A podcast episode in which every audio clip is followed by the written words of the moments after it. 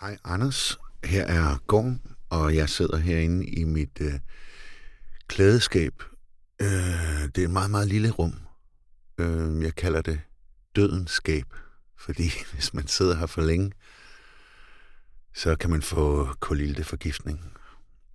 Så der, der sidder sådan en lille alarm, der piper, hvis, jeg, hvis ilten forsvinder.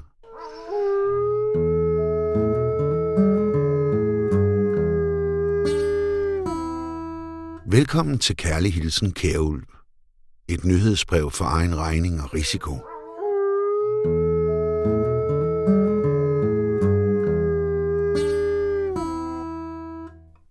Velkommen til min nyhedsbrev, og endnu en gang tak til Gorm Bull, der har doneret sin gyldne stemme til projekt KH Kjærulf. Tak for det. Fra mit klædeskab til dit. Og tak til alle de andre, der har sendt mig mails og skrevet pæne ting. Jeg har været i fjernsynet igen. Denne gang hos TV2 News, og jeg havde omkring tre minutter til at forklare, hvad det handler om, når Facebook og Instagram pludselig melder ud, at de vil trække sig fra Europa, hvis de ikke kunne få lov til at hive data over Atlanten og hjem til sig selv i Guds eget land, USA. Tre minutter, det er alt for lidt. Så her er lidt mere om, hvad det handler om, og det begynder med en østriger, Max Schrems, som jeg har talt med et par gange. Uh, I'm here together with uh, Mark Schrems, uh, Facebook activist. Uh, said uh, you are and a lawyer. Uh, you finished law school. Um, yeah, the first round. Now we do a PhD because it was all that funny. uh, you are you become widely famous for having done uh, the first uh, big uh, instrumentalized case against Facebook. Could you describe what is going on there? Um, the first round we actually took back in Ireland because um, Ireland hasn't really enforced anything and hasn't given us any decision for three years. And we moved that over to a um, class action in Vienna, um, which is now a civil law action. So before that, we've been to the Public Data Protection um, Officer in Ireland that didn't do anything. Det her interview er for eksempel fra syv år siden. Og for syv år siden, der begyndte han med at lægge sag an imod Facebook via det irske datatilsyn. Schrems mente på baggrund af Edward Snowdens afsløringer, at Facebook afleverer data om europæerne til den amerikanske efterretningstjeneste NSA, National Security Agency. Det foregik, og det foregår, via et program, der hedder PRISM. The other thing that happened is that one of the cases in Ireland went to the European Court of Justice, and that there it's about PRISM and the data um, that um, Facebook hands over to the NSA. Um, and if that is legal, because if Facebook is a European company, how can they just hand over all the data to um, the NSA in the end? Um, so all these cases are kind of going their way. Um, pretty much all of them are looking quite good. Ringer det en klokke, det der Prism? Det burde det gøre. For det, som Snowden afslørede, var som bekendt følgende – mens vi har vendt ryggen til vores lokale demokratier og storglobaliseret alting og hygget os med vores iPhones og skrevet rapporter i Microsoft Word, sendt opdateringer på Facebook, søgt efter et eller andet på Google en masse gange, set en video eller 200 på YouTube eller sendt en mail eller 1000 via Outlook, ja så er vores suveræne stat til siden gået under og erstattet med en amerikansk skyggeregering. Via Prism så har NSA nemlig adgang til al den kommunikation, du og jeg har gennem internettet. De store amerikanske tech-giganter, der ellers påstår, at vores data bliver mellem os og dem, har angiveligt og under pres solgt ud til NSA for dollars.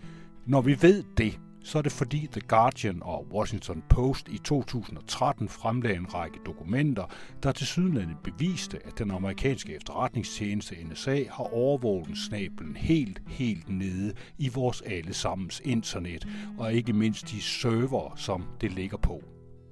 NSA har via PRISM-programmet adgang til at holde fast til Google, Facebook, Microsoft, Yahoo og Apples og mange andre server, alt sammen ifølge en lækket PowerPoint-præsentation fra NSA som Snowden tog med sig ud, da han stak af til Rusland, og som han afleverede til udvalgte journalister. Um, pretty much we have a couple of claims in the class action. Um, first of all, we say that the policies of Facebook are invalid, that this privacy policy you consent to is just not really um, uh, compliant with the law.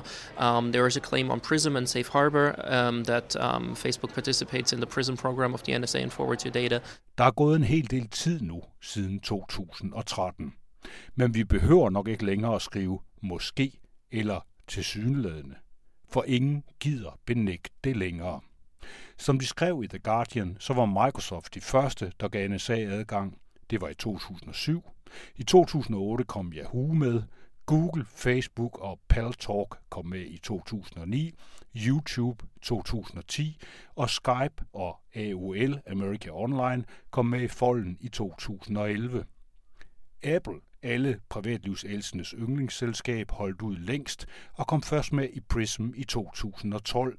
Og Prism, ja, de udvider angiveligt stadig deres område med flere og flere internationale digitale firmaer. Firmaer, der godt nok skal tige stille med, hvad NSA laver. For hvis de siger noget, så går det direktørerne som Lars Finsen, så ryger de i fængsel.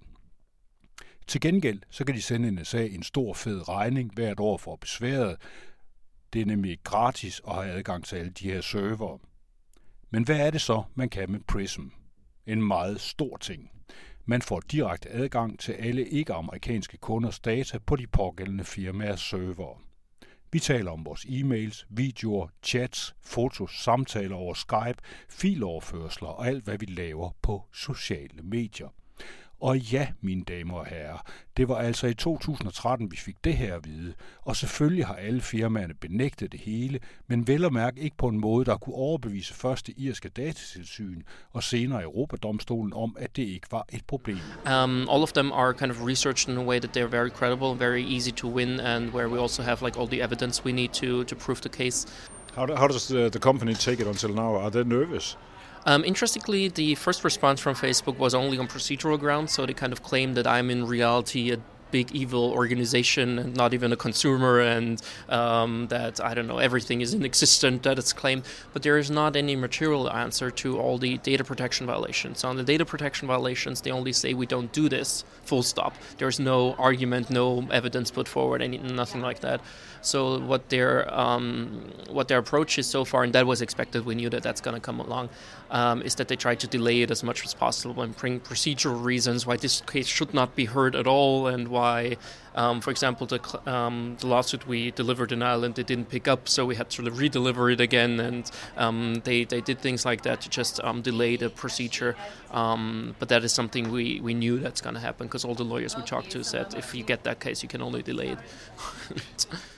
Så på grund af klagen fra Max Schrems, den der østriske jurastuderende, som jeg startede den her lange rant med, jeg så røg den gentleman agreement, som EU havde med USA omkring overførsel af data, Safe Harbor hed den, til helvede. Så forhandlede man nogle år og nåede frem til en ny aftale, Privacy Shield, privatlivsskjold, som den hed. Det var en ny aftale om dataoverførsel over Atlanten, den er så også lige røget sig en tur, efter at Schrems via sin NGO, None of Your Business, nøje.eu, havde klaget igen. Den klage, den medførte en ny dom, som allerede er legendarisk. Den bliver kaldt for Schrems 2-dommen, og den har konsekvenser. På grund af den, så kan Facebook, Google, Amazon og Microsoft og alle de andre, som vi alle sammen er dybt afhængige af, faktisk ikke overføre data fra deres europæiske aktiviteter til USA mere. Det er besværligt og træls, synes de her tech-giganter. Og hvis nogen har undret sig over alle de her grønne datacentre for Facebook og Google og Microsoft og Apple, der nu er dukket op i det danske landskab til larmende naiv jubel fra diverse lokale borgmestre, ja, så er det altså Max Schrems og mere præcist Prism og NSA's skyld. Med lokale datacenter, der har tech-giganterne nemlig forsøgt at lade som om data så bliver i EU hos os selv.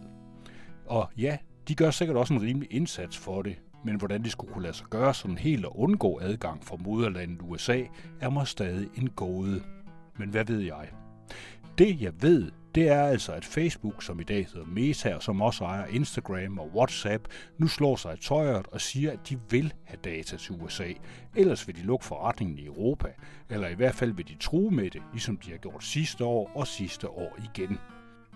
Men må ikke også det handler om at aflede opmærksomheden fra det faktum, at verdens mest effektive efterretningstjeneste og danske FE store samarbejdspartner, NSA, har snablerne helt nede i alt, der foregår her i Europa. Og måske ikke mindst i lille Danmark.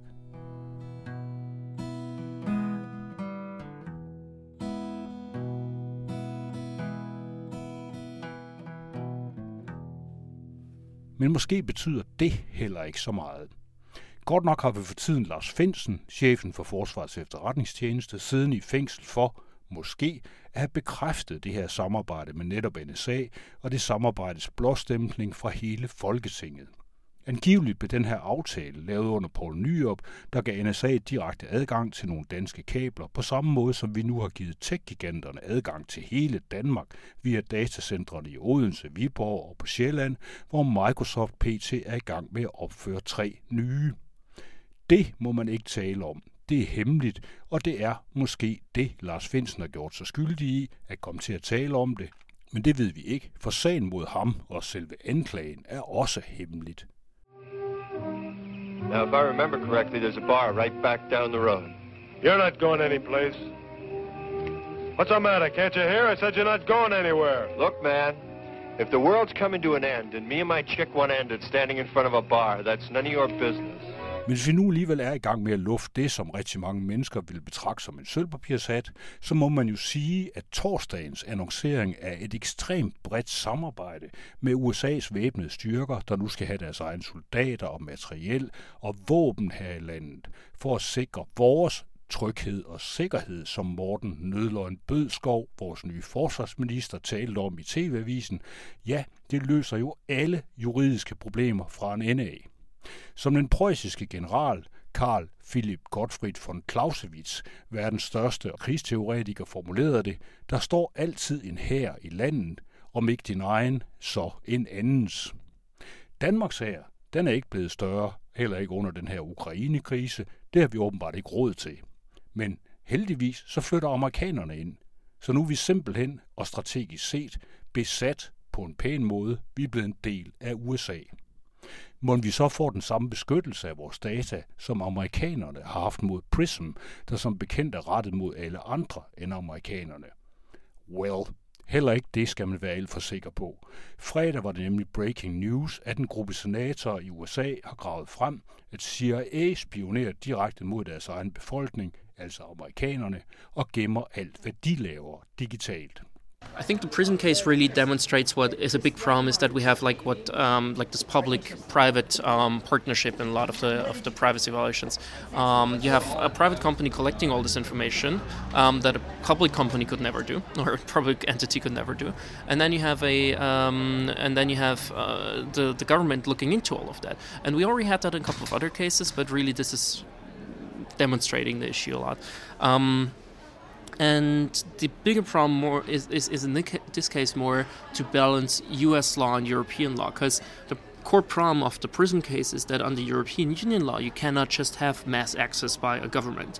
And a European company like Facebook in Ireland cannot just give a foreign government mass, mass access to all their data. However, in the US law, they're obliged to give exactly this mass access. And this is something that's really seriously troublesome for multinationals because they're kind of in between these two legal systems. And um, right now, it's kind of the question of which legal system is hurting me more if I don't stick to it. And very likely, it's the American system that is going to hurt you more. So um, you have this thing. So the big problem here is more to have a diplomatic solution to it in the end. We can only bring up the problem in the end.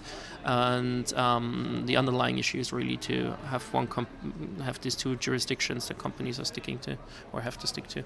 So in, in general, we are we in Europe are in a very bad situation because uh, if you're American, you're under a certain kind of protection. If you're European, uh, the NSA can actually ask Facebook and say, "We want all your data." Yeah, I mean that's one of the core issues that the fundamental rights doctrine in Europe is a human rights doctrine, so it applies to all humans. And the American doctrine has ever since been um, citizens' rights. They're only applying to their own citizens or permanent residents, and that is the core issue on on first of all um, the the Fourth Amendment that's relevant here. Um, but the other thing is that also the, fir- the Fourth Amendment is much more limited than our protection of privacy. So there was only certain infringements of what we call privacy that are protected under it. So the scope is smaller from what it what it um, what issues it it kind of uh, protects. Plus, um, it doesn't protect any foreigners, and that is something that um, is really increasingly troublesome if you think uh, that all these international companies are U.S. based or at least somehow in the U.S. Um, and U.S. laws are just fully applied to foreigners. At være amerikaner eller ikke være amerikaner, det er spørgsmålet. Og med det, så siger jeg tak for kaffe. Og tak for denne gang, med den lille bibemærkning, at jeg faktisk sagde det meste af det her i fjernsynet hos TV2 News, men at jeg stadigvæk mangler at høre de oprørte stemmer og de rasende folkemængder uden for Christiansborg, der står og vifter med deres høtyve. Vi er åbenbart tindrende ligeglade. Og måske er det hele også lige meget. Eller også er det så omfattende, at vi slet ikke kan rumme, hvor slemt det er. Hvad synes du?